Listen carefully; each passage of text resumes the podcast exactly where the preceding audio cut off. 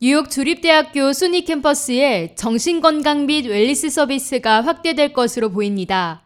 수니 캠퍼스는 코비드 나인틴 팬데믹 이후 자금 부족에 시달려 왔는데 최근 이 문제가 조명되면서 정신건강 및 웰니스 프로그램 확장을 위해 연방자금 이천사백만 달러가 지원됐습니다. 수니 이사회는 이십일일 연방 코비드 나인틴 구호 지원 패키지를 통해 사용 가능한 자금을 선지급한 상태입니다. 이번 프로그램 확장에 따라 시간외 의료 서비스, 웰빙 공간, 신규 직원 채용, 자살 방지 프로그램 및 캠퍼스 밖에서 거주하는 학생들에 대한 지원이 강화될 것으로 기대됩니다. 이와 더불어 상담센터 직원을 대상으로 한 교육도 확대됩니다.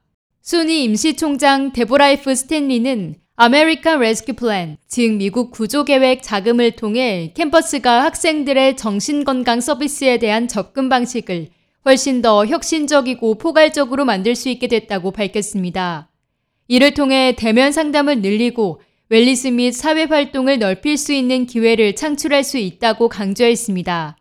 스탠리 임시총장은 또 우리 학생들은 계속해서 정신건강 문제에 직면해 있다면서 연방정부 기금과 뉴욕주의 지속적 투자가 결합돼 수니 학생들에게 각종 프로그램이 지속적으로 제공됨을 보장할 것이라고 말했습니다.